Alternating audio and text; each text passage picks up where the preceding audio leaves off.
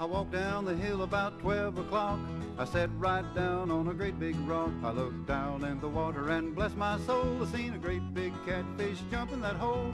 I'm a going to fishing cause everybody's fishing and I'm a going to fishing too. You bet your life that your loving wife might catch more fish than you.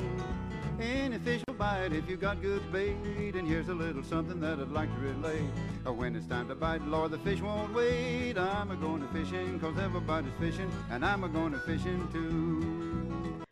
With its thousands of lakes and streams, Wisconsin is a haven for anglers who enjoy the challenge of the catch and the serenity of nature. For fishing enthusiasts, spending time on the water leads to moments you'll never experience in the same way again, and some you'll never forget.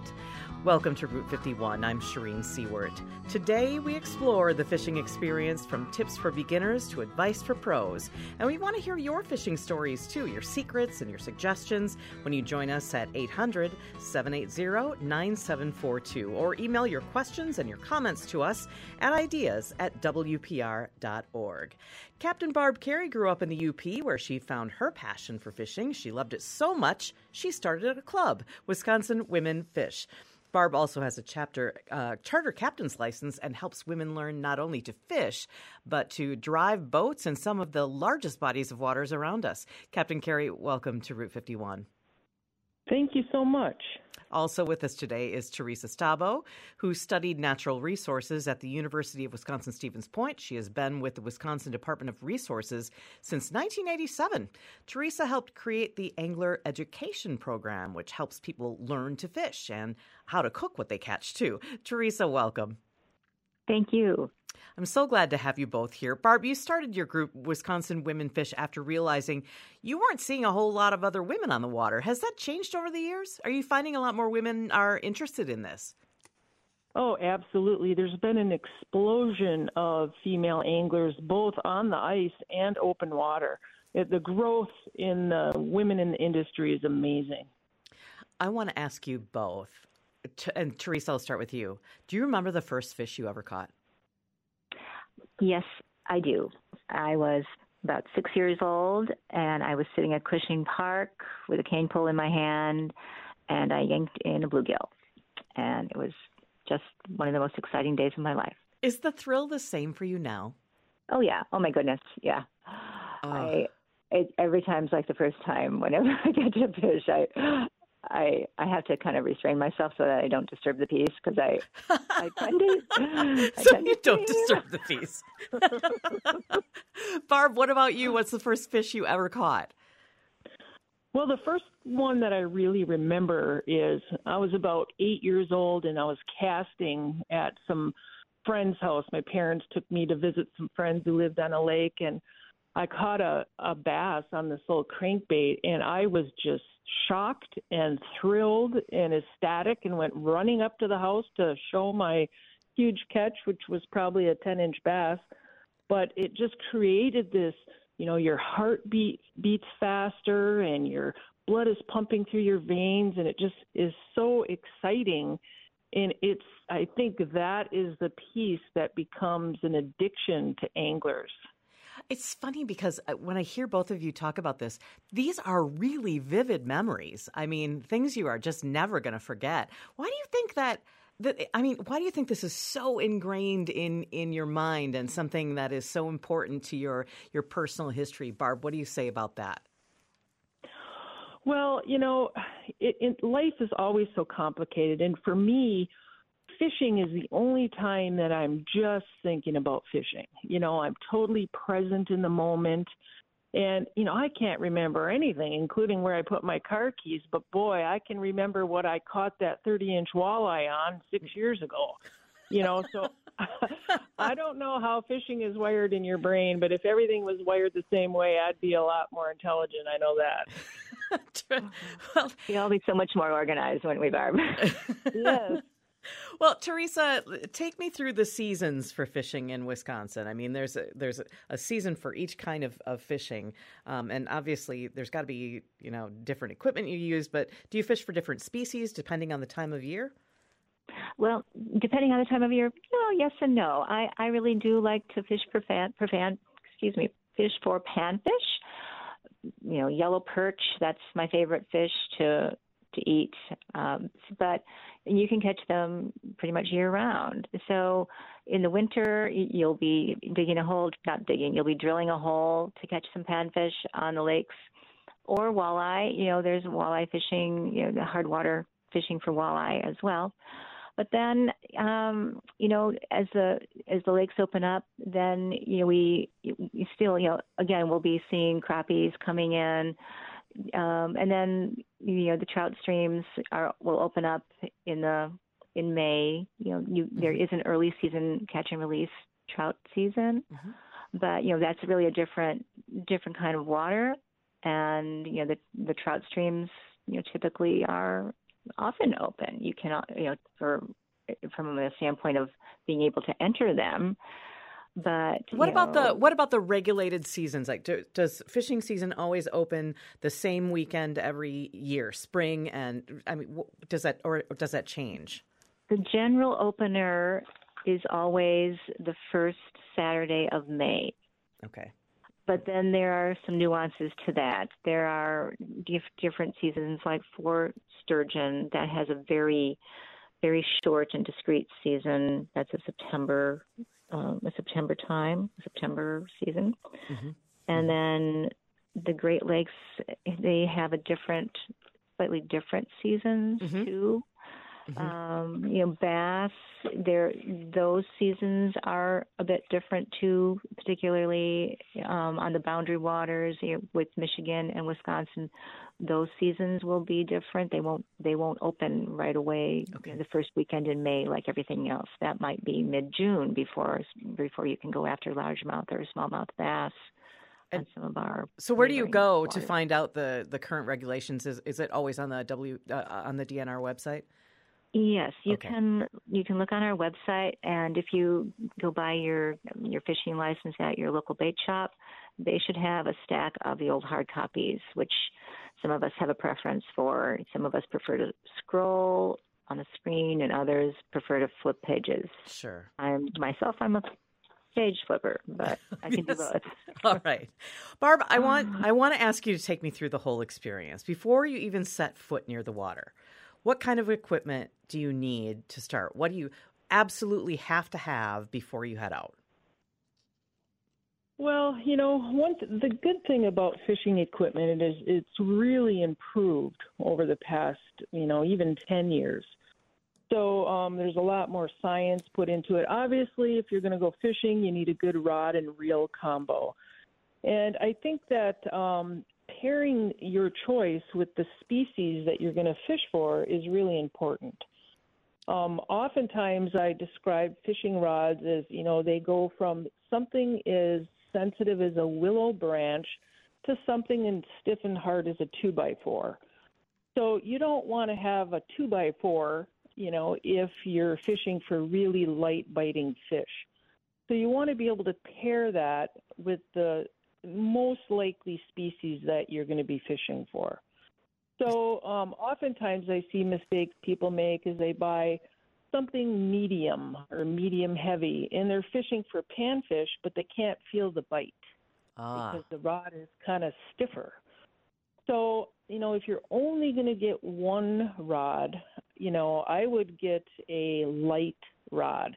So the way they rate them is like ultralight, light, medium, medium heavy, and heavy in that nature. That's kind of the basic way. And all the information of what the rod is is written on the side of it.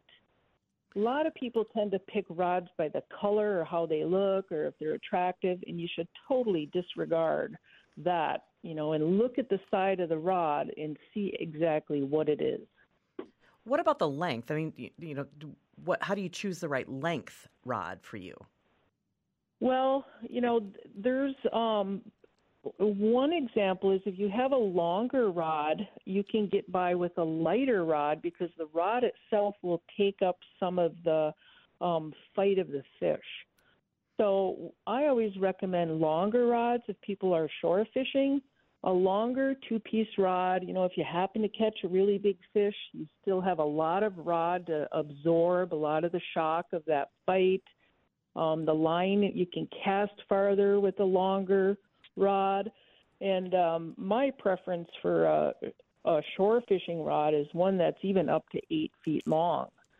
So um, we have we fish for you know crappies, perch, and walleye. All catch them all with the same rod. So it sounds like communicating with who you're buying it from is is important. I mean, not just going in and if you're a newbie and just picking it out. Absolutely, and there, there's so much um, information these days online. I mean, you can watch a YouTube video on everything, like how to pick the the best fishing rod for a new person.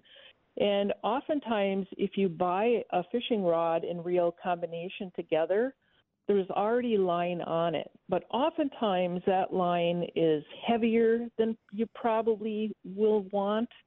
Line is something that um, people often, you know, don't realize the importance of you know, you want to get by with the lightest line you can because it's going to help you cast farther. The fish aren't going to see it, and you just tend to catch more fish. Okay.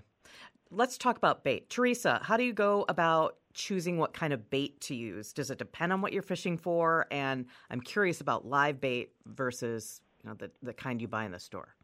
Well, right. Similar to how Barb described gear, you're going to want to have those same kind of considerations with your bait selections. you know, for panfish, a bobber and a worm, that's that's a pretty safe bet, or minnows. But if you're going uh, after something, you know, a little bit bigger, you know, some of the larger game fish like smallmouth bass, largemouth bass, then you can get into some larger lures, you know, spinners and poppers and things like that. So for well, for a, a northern pike, maybe some wobbling spoons, something that's gonna uh, show some action. You know, the northerns they're they're pretty aggressive fish. They'll if they see something wobbling by, they're going to want to go investigate, see what that is, see if it's something they want to eat, or just just mm-hmm. find out more about it um, I I've had this experience of pulling in a bass that I was about to let go, let off let off the hook, and this northern came just roaring out of the water, and about to chop this bass that was on the end of my hook. It really gave me a start. but so I um, I thought, wow, I can catch two fish with one cast. But there you go. Illegal. So, uh, but anyways, that that northern went away. But so they, you know, the point is, is that they they like action. They like to see what's going on. Does the color lucky. does the color of the lure matter? I I read um, I read that it does, but it seems like I, I guess I don't know why that would be. so. Well, you know, chartreuse is a favorite color for for certain fish in certain times. Um, purple. Um, sometimes, you know, we have to really step back and say, all right, are these lures painted to attract me or to attract the fish? exactly. They are very uh, attractive. But um, so, for example, if you're going after a smallmouth bass, um, I I just heard this the other day from a colleague that he was having good luck with um, chatterbaits, you know, in purple or chartreuse, and they just have some sort of a trailer to match. When you're pulling them in, they're gonna they're gonna provide some action. Mm-hmm. Barb, so, I, I, I, want to ask you about this. I have a friend who uses corn kernels and hot dog slices uh, as bait. have you ever seen anybody use those kinds of weird, unusual types of bait? Oh, absolutely. I know even ice fishing, a lot of times people swear by using hot dogs for big pike. Um, so my it's uh, old folklore, and it I think it still works. I've seen it done. I particularly don't use it, but uh, you know, when desperate times come from desperate measures, I guess. also, you know, there's also so many plastic baits. A lot of sure. people don't really like touching worms and minnows or anything like that, but um, there are so many new scented plastics that you can use now, even for little panfish or bigger fish or whatever. But they're scented, there are a variety of colors, there are a variety of shapes. You know, generally, the key to fishing, the number one rule of fishing, is to know where your bait is in the water column. You know, mm-hmm. the fish are either on the surface, in the middle, or towards the bottom. And you want to choose your bait to match where the fish are in the water column. Okay. Theresa Stabo and Captain Barb Carey are our guests today on Route 51 as we continue our discussion on fishing. Had advice on finding the perfect fishing hole, and we'll answer your questions too when you call us at 800 780 9742. You can also send an email to ideas at WPR.org. I'm Shereen Siewert. This is Route 51 on Wisconsin Public Radio.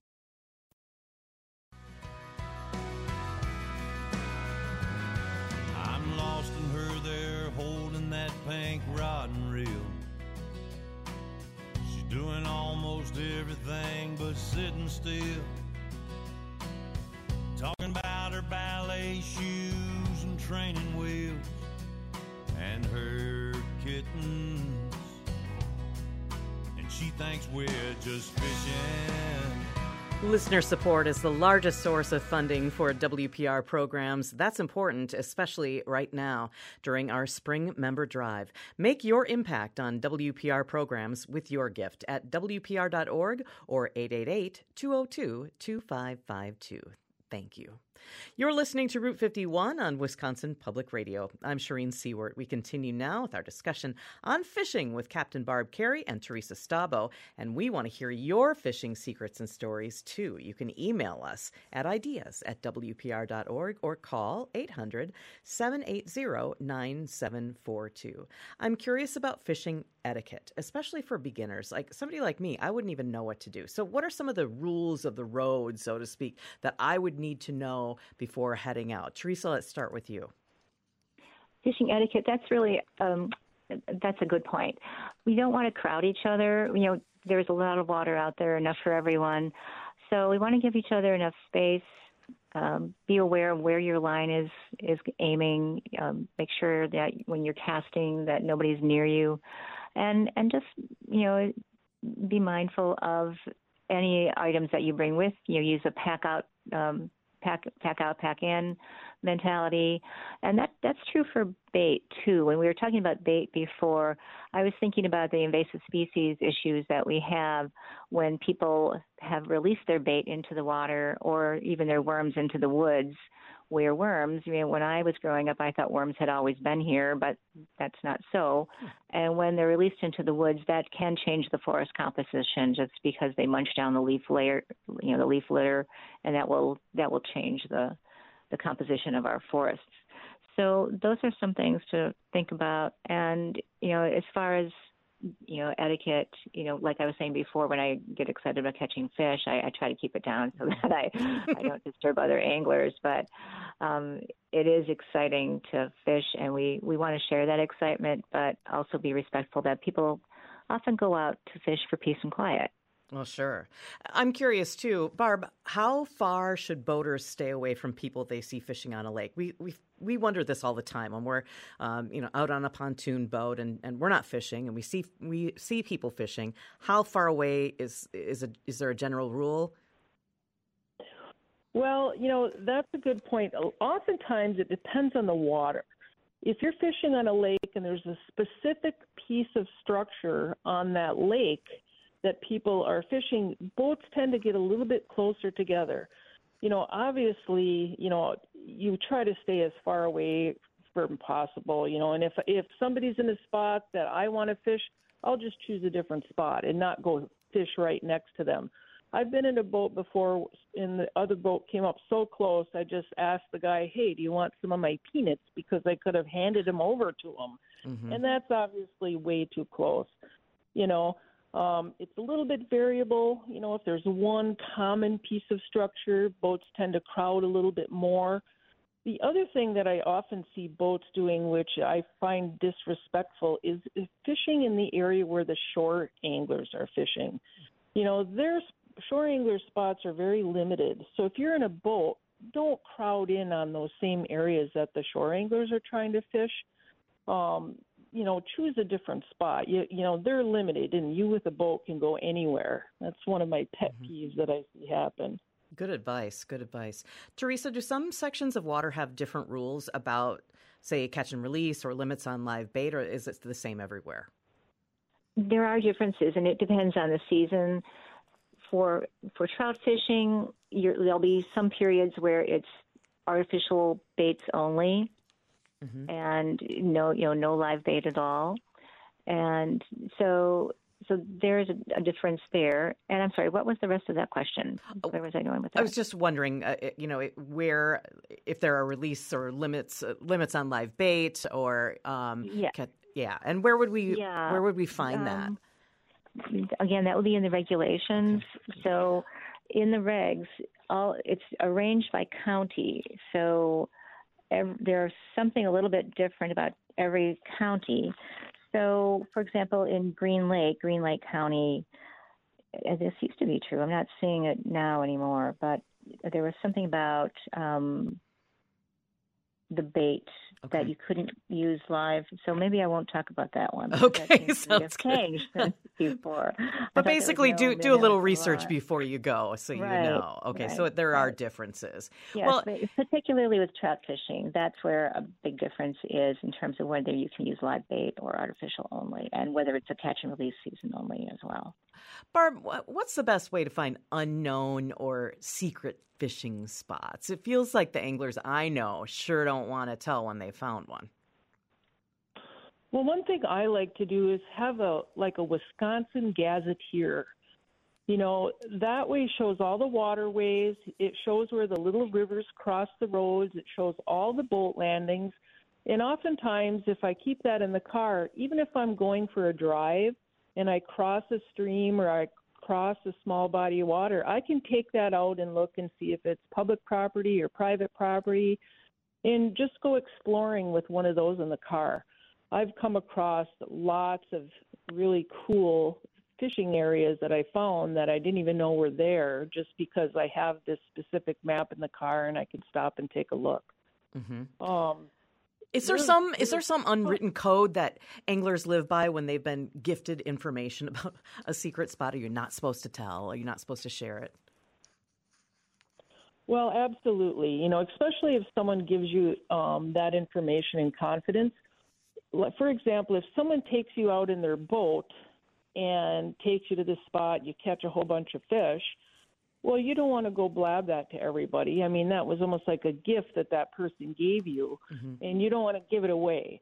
So, um, you, you know, and you don't want that person to go back the next, go to your spot the next day, and that person sitting in it with a bunch of their friends. Sure. I mean, that's just common common courtesy.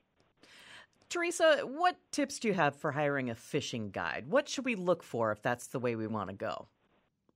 Well, I really can't speak to hiring a fishing guide. That would be more Barb's area. All right. Well, I, I do want to follow up on what Barb was saying about where to find a spot. You know, Great. we, we do have places online where you can look for these public access sites, these little known public access sites, these, these little tucked in places. There are places here in Madison where I live where I really wasn't even aware of it. They're just these little teeny little little trails down to the water. That's public. That those are public easements. So really be aware of the easements that we have around various lakes, and those those are open to everybody. So again, the, the gazetteer is a good good place to look, but also just look at our um, public access sites that we have that online too, and I'll get you the exact website for that too. okay, great. Well, well, Barb, let's return to that question about a fishing guide. What should we look for um, in hiring a fishing guide? Well, I, I think that you know one goal you should be to when you hire a guide is to you know what do you want? Do you want to learn how to fish a specific species or a specific body of water? Um, some guides are you know just into letting you catch as many fish as you can to bring home. Others, you know, are more willing to teach you about the certain techniques, maybe educate you on your home lake. I think a, one mistake people make is like if they're traveling or they're going on vacation, they're more apt to um, hire a fishing guide. But consider hiring one for your local body of water.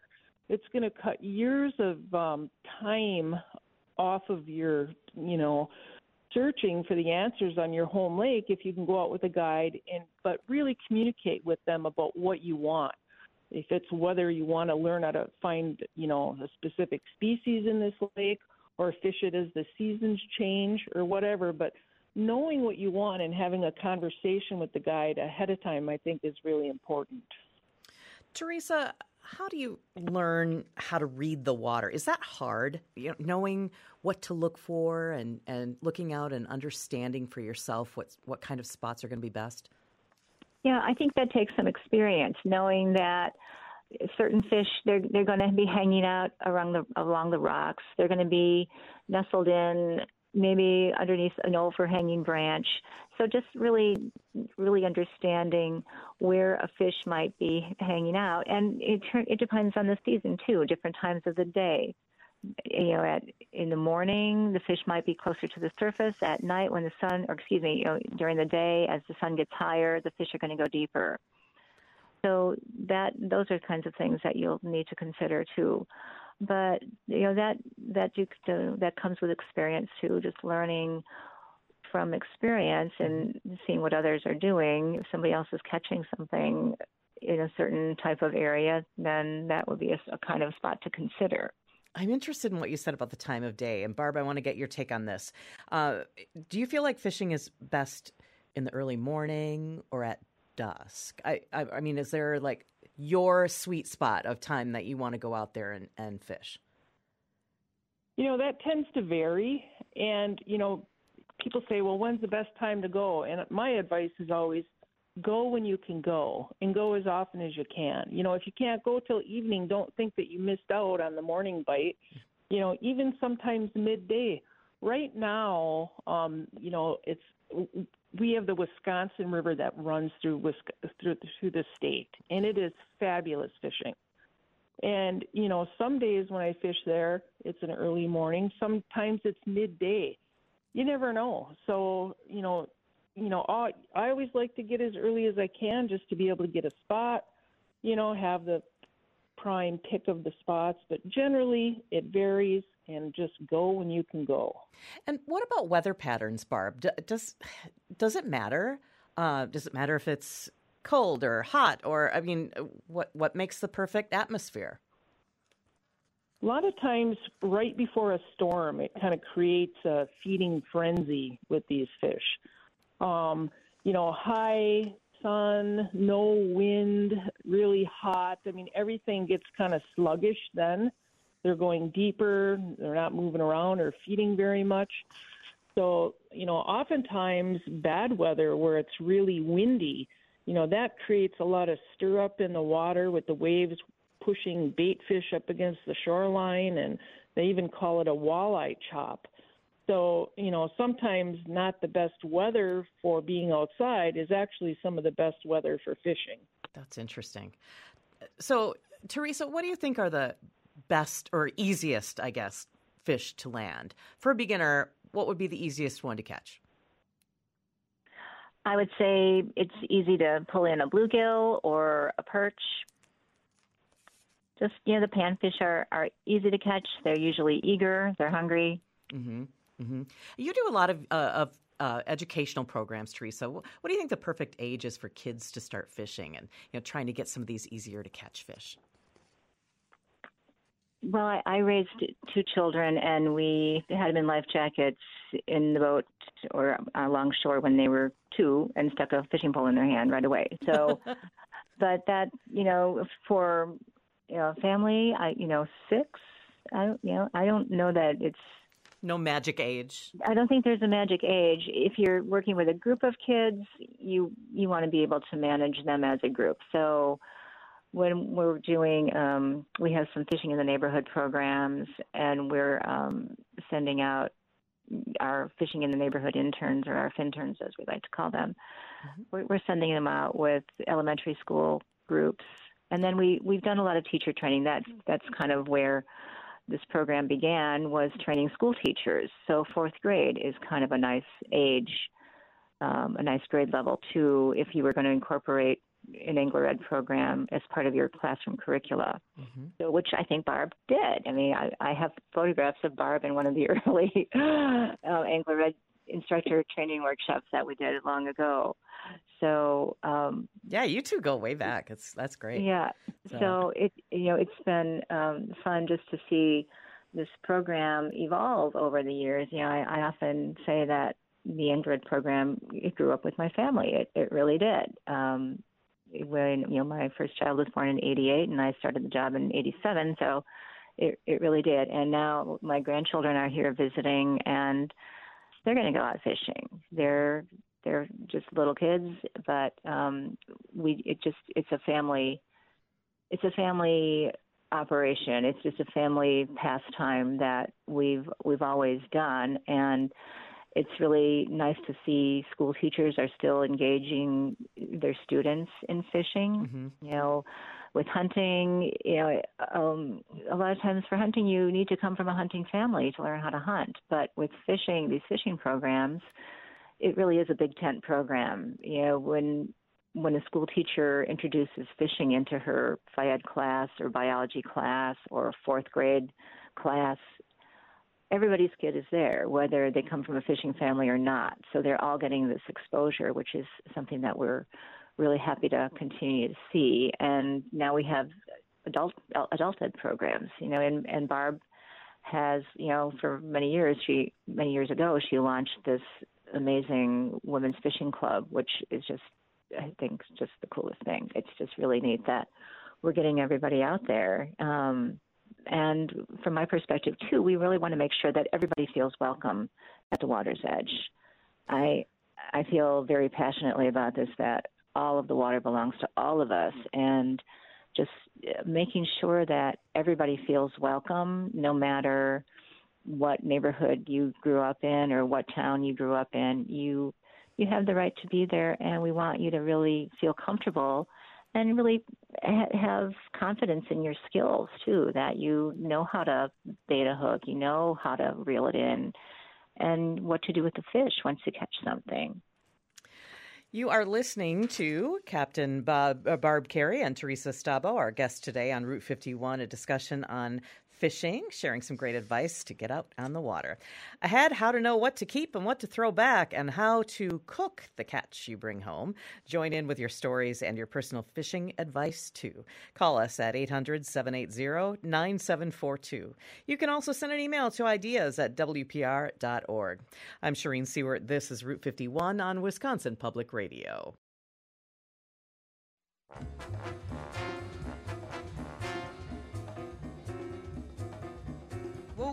Morning, wanted to cry. Then I remembered, yes, I knew why. He's a real good one for having his cake. I'm gonna go fishing or jump in the lake. Yes, I'm gonna go fishing. That's what I'll do. Think about nothing, not even you. Catch real big one, a big speckled trout. Snapping in the water, I'll pull him on out. Listener support makes everything you enjoy on WPR possible. We know you value Route 51 and all WPR programs, so make your contribution right now at WPR.org or 888 202 2552. Your gift is so important. Thank you. You're listening to Route 51. I'm Shereen Siewert with our guest, Theresa Stabo and Captain Barb Carey. What would you like to know about fishing? Do you have questions about technique? Email us at ideas at WPR.org or join us by phone at 800 780 9742. A lot of people just catch and release as a rule, but if we're fishing for food, Theresa, what's your advice on what to keep and what to return to the water? Typically we eat panfish and perch, but it is um, really fun to get into a nice chunky bass and and kill that. I like to dispatch my catch swiftly. I don't like like the fish to suffer any longer than it has to. I think back in the day when I was growing up, we didn't really think too much about fish having feelings, you know, physical feelings. Um, so they just kind of sat in the bucket and slowly suffocated. And so what I like to do is just really whack it on the head, just really fast. It sounds brutal, but you know it just ends its suffering more quickly. Mm-hmm. Mm-hmm. Or you can take something like a, a screwdriver and jab it in its head to pith it. Yikes! Yeah, I know it's, it's scary. Yes, yeah. but, uh, but, but I mean that's what it is. Done. I yeah. mean, then then it's dead, and you're going to eat it. Mm-hmm. So and it, it'll taste better too. I mean, the quick the quicker you you kill your catch and you put it on ice, the better it's going to taste. So you really want to honor that fish that you just took from the water and really make sure that it's going to be absolutely delicious when it lands on your dining table. Barb, So- is there is there kind of a size rule that you go by? Like what what is too small to keep? Well, with panfish, you know, people we always look at sustainability for the fish. So these really big mature ones that are the top breeders, the females and the males, because the females will lay their eggs, and then the males protect the nest from predators. So it's not just the females that are helpful in the process. So the ones that are, you know, big enough to clean, but not the biggest ones that are the breeders, kind of middle of the road, like eight, eight, in, eight and a half inch bluegills. Those are the ones that you want to be eating. You know, as far as game fish, like walleye, generally speaking, they have to be at least 15 inches to keep. And um, so, you know, eating the ones that are between 15 and 19 or 20 are the ones that I like to harvest to eat. When you start getting into the bigger ones like 25 inches or 28 inches, those again are the top breeders, and they're also older fish. So they don't taste as good. There's more of a risk for contaminants in the meat. So the the medium size or younger fish are the ones that are, um, I think, better tasting and better to harvest. Now, one thing I'll add about what Theresa said about dispatching the fish. One thing to do um, when you catch a fish, you, you know, put it on a stringer, keep it in the water, and if you take a pair of scissors and just snip one side of the gills, that fish will um, bleed, bleed out, we call them. And then when you go to clean the fish, there's hardly any blood in the fillets, and they're bright white fillets, much easier to clean and tastier. You don't have to keep rinsing all that blood out, and it dispatches the fish in a very uh, minimally invasive way. You know, Theresa, I want to ask you about something that Barb just said. We've been seeing a lot more of these consumption advisories, either related to fish diseases or, or chemicals in the water. How do we know that the fish that we're eating is safe, or how much of it is safe to eat? Yeah, that that is a really good point. You know, PFAS is the the latest um, forever chemical to for us to become more aware of, and it, it is a, a sad fact that our our waters aren't what we'd like them to be or what they ought to be. So we have um, we do have fish consumption advisories. They're based on some epi- epidemiological research on populations of people that eat a lot of fish and just to see what the correlation is between a diet that's rich in fish and how much of these chemicals start to build up in our own bodies and it, it's true it, it they do. So we have um, um, we have the fish consumption advisories online and we also have some paper copies where um, typically we'll we'll suggest that women and children and women of childbearing age and children should really limit their consumption of large game fish um, just for that reason for the PCBs and the mercury.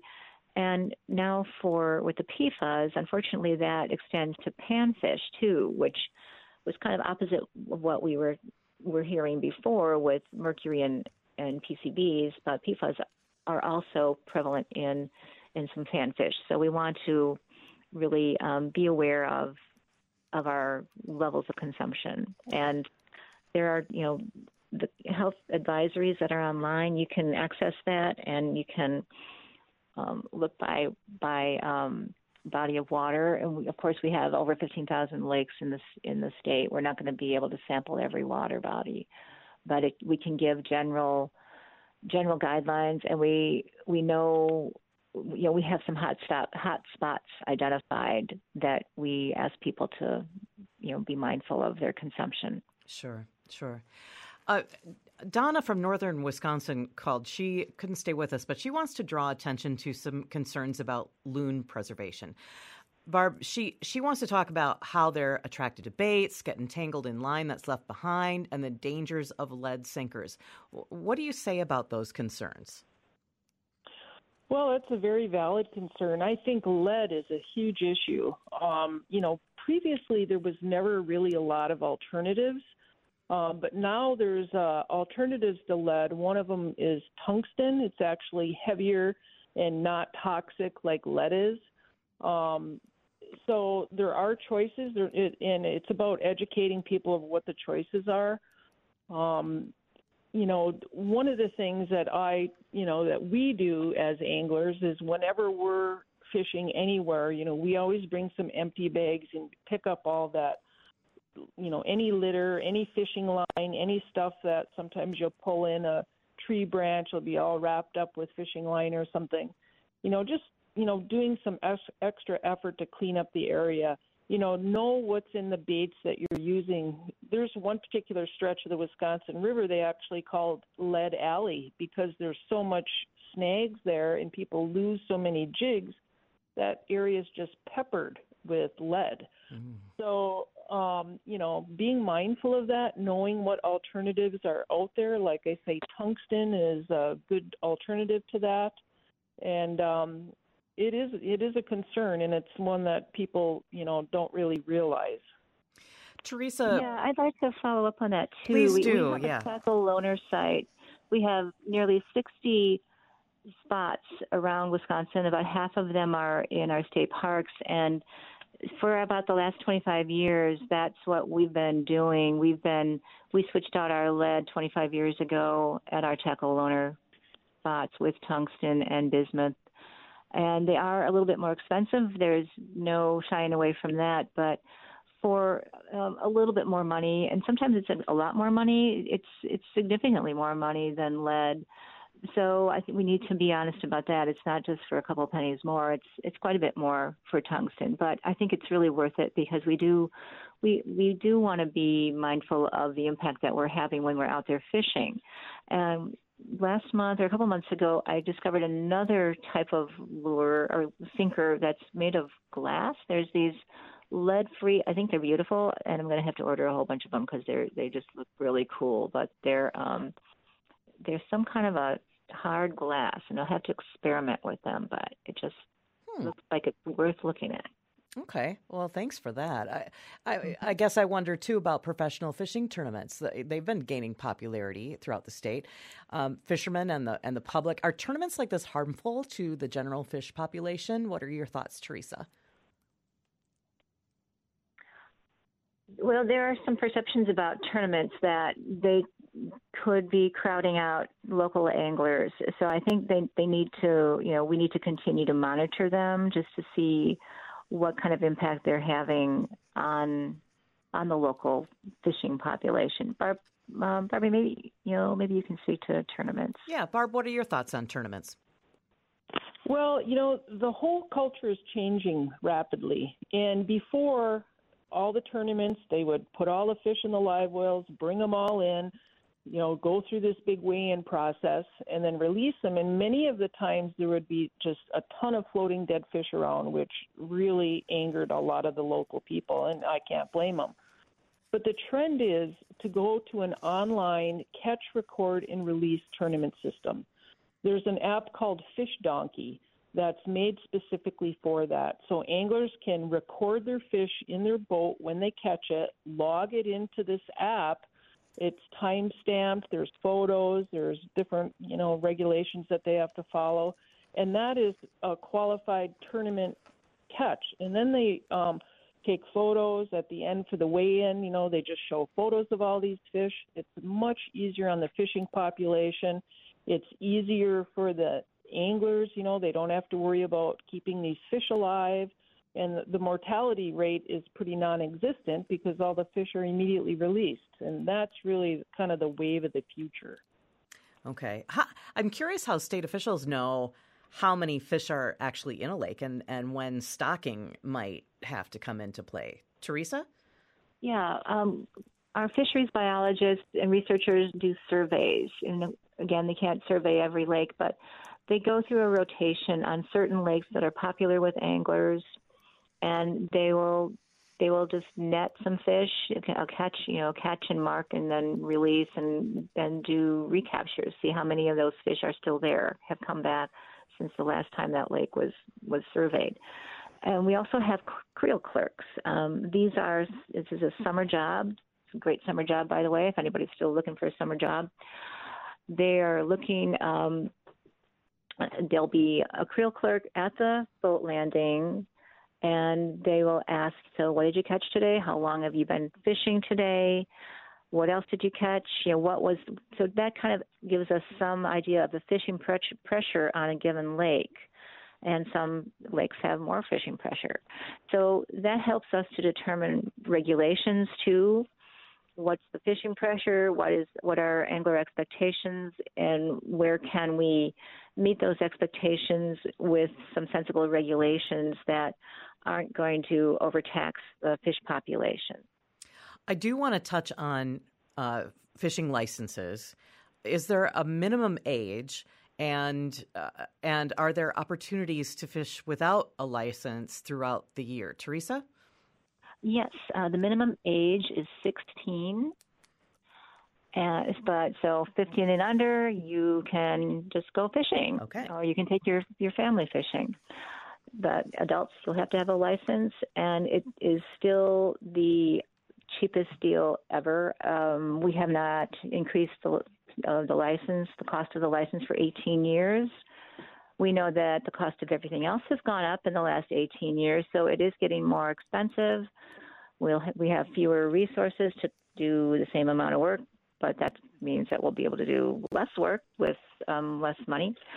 So um, what was oh yes but when can you fish without a license? Twice a year. We have two opportunities once um, in june the first full weekend in june and then the third full weekend in january. So if you've never tried ice fishing or you want to take a friend ice fishing who's never done it there's an opportunity to to take your friends out on those free fishing weekends.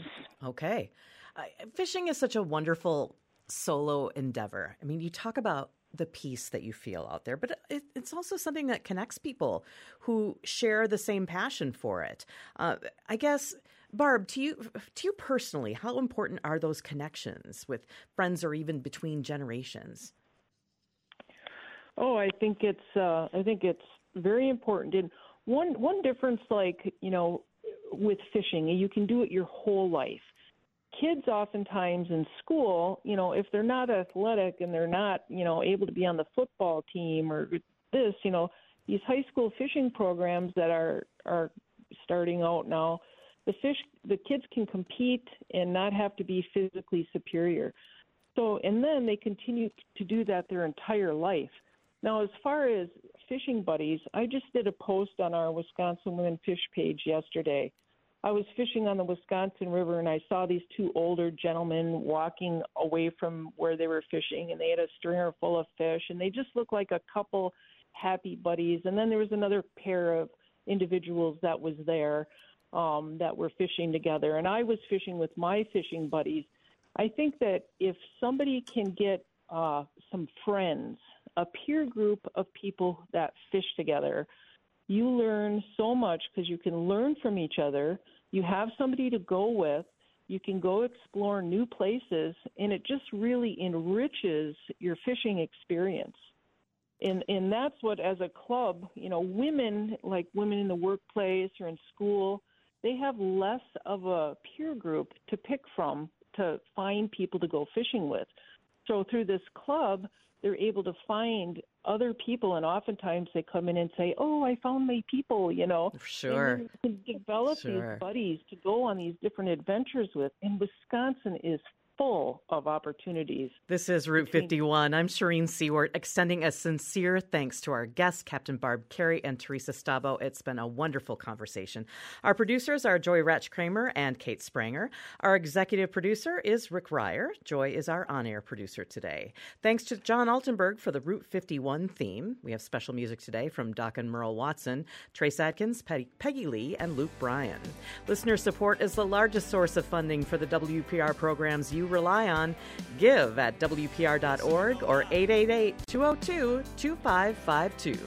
Thank you so much and have a great week.